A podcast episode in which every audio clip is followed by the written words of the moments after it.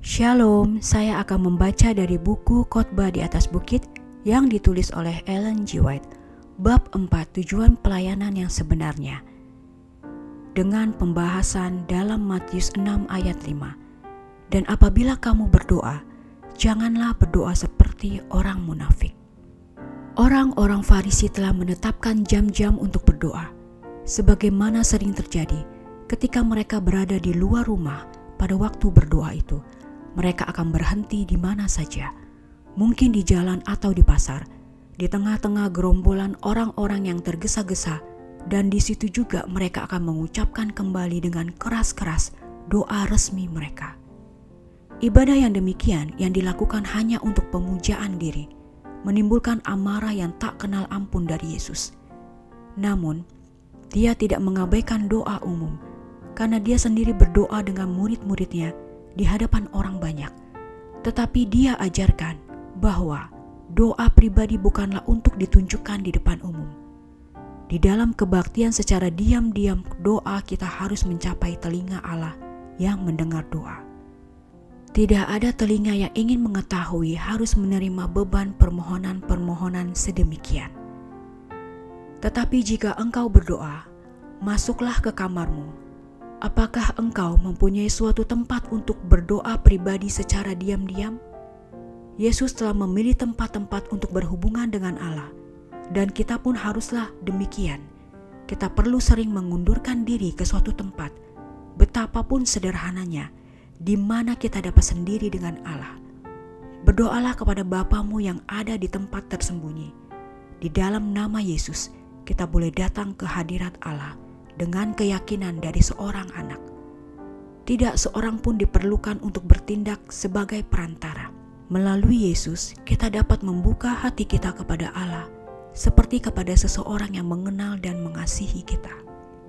Di dalam tempat berdoa secara diam-diam, di mana tidak ada mata kecuali mata Allah yang dapat melihat, tidak ada telinga kecuali telinganya yang dapat mendengar kita dapat mencurahkan keinginan dan kerinduan kita yang tersembunyi kepada Bapa dari belas kasihan yang tak terhingga itu.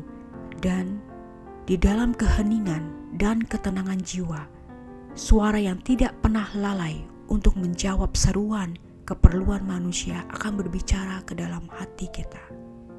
Tuhan Maha Penyayang dan penuh belas kasihan. Yakobus 5 ayat 11. Dia menunggu dengan kasih yang tidak jemu-jemunya untuk mendengar pengakuan orang-orang yang tidak patuh dan untuk menerima penyesalan mereka. Dia menunggu kembalinya ucapan terima kasih dari kita, seperti ibu yang menunggu senyuman pengakuan dari anaknya yang dikasihinya. Dia ingin supaya kita mengerti betapa sungguh-sungguh dan lemah lembutnya hatinya merindukan kita.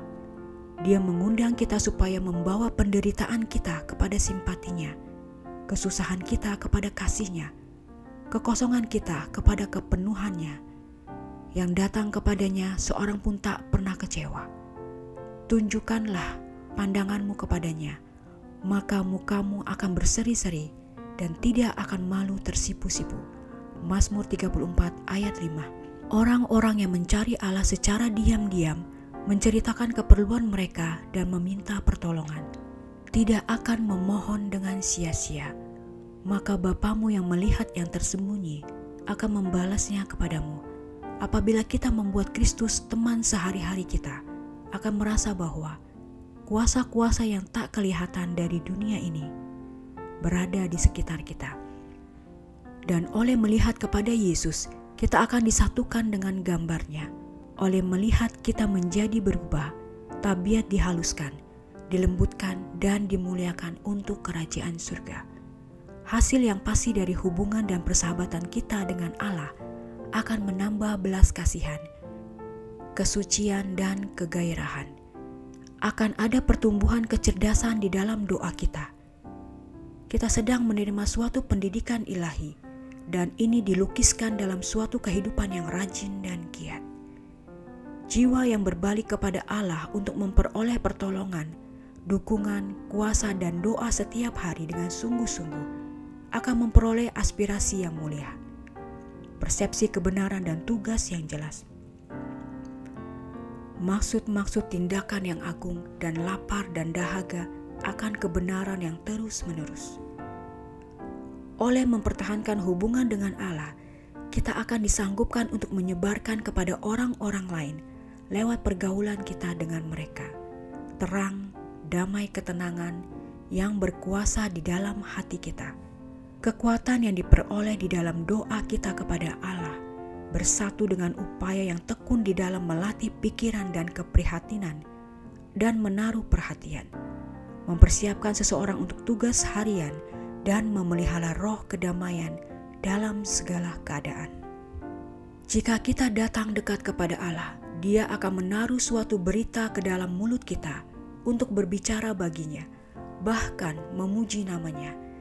Dia akan mengajarkan suatu nada kepada kita dari nyanyian malaikat-malaikat, bahkan doa syukur kepada Bapa yang di surga.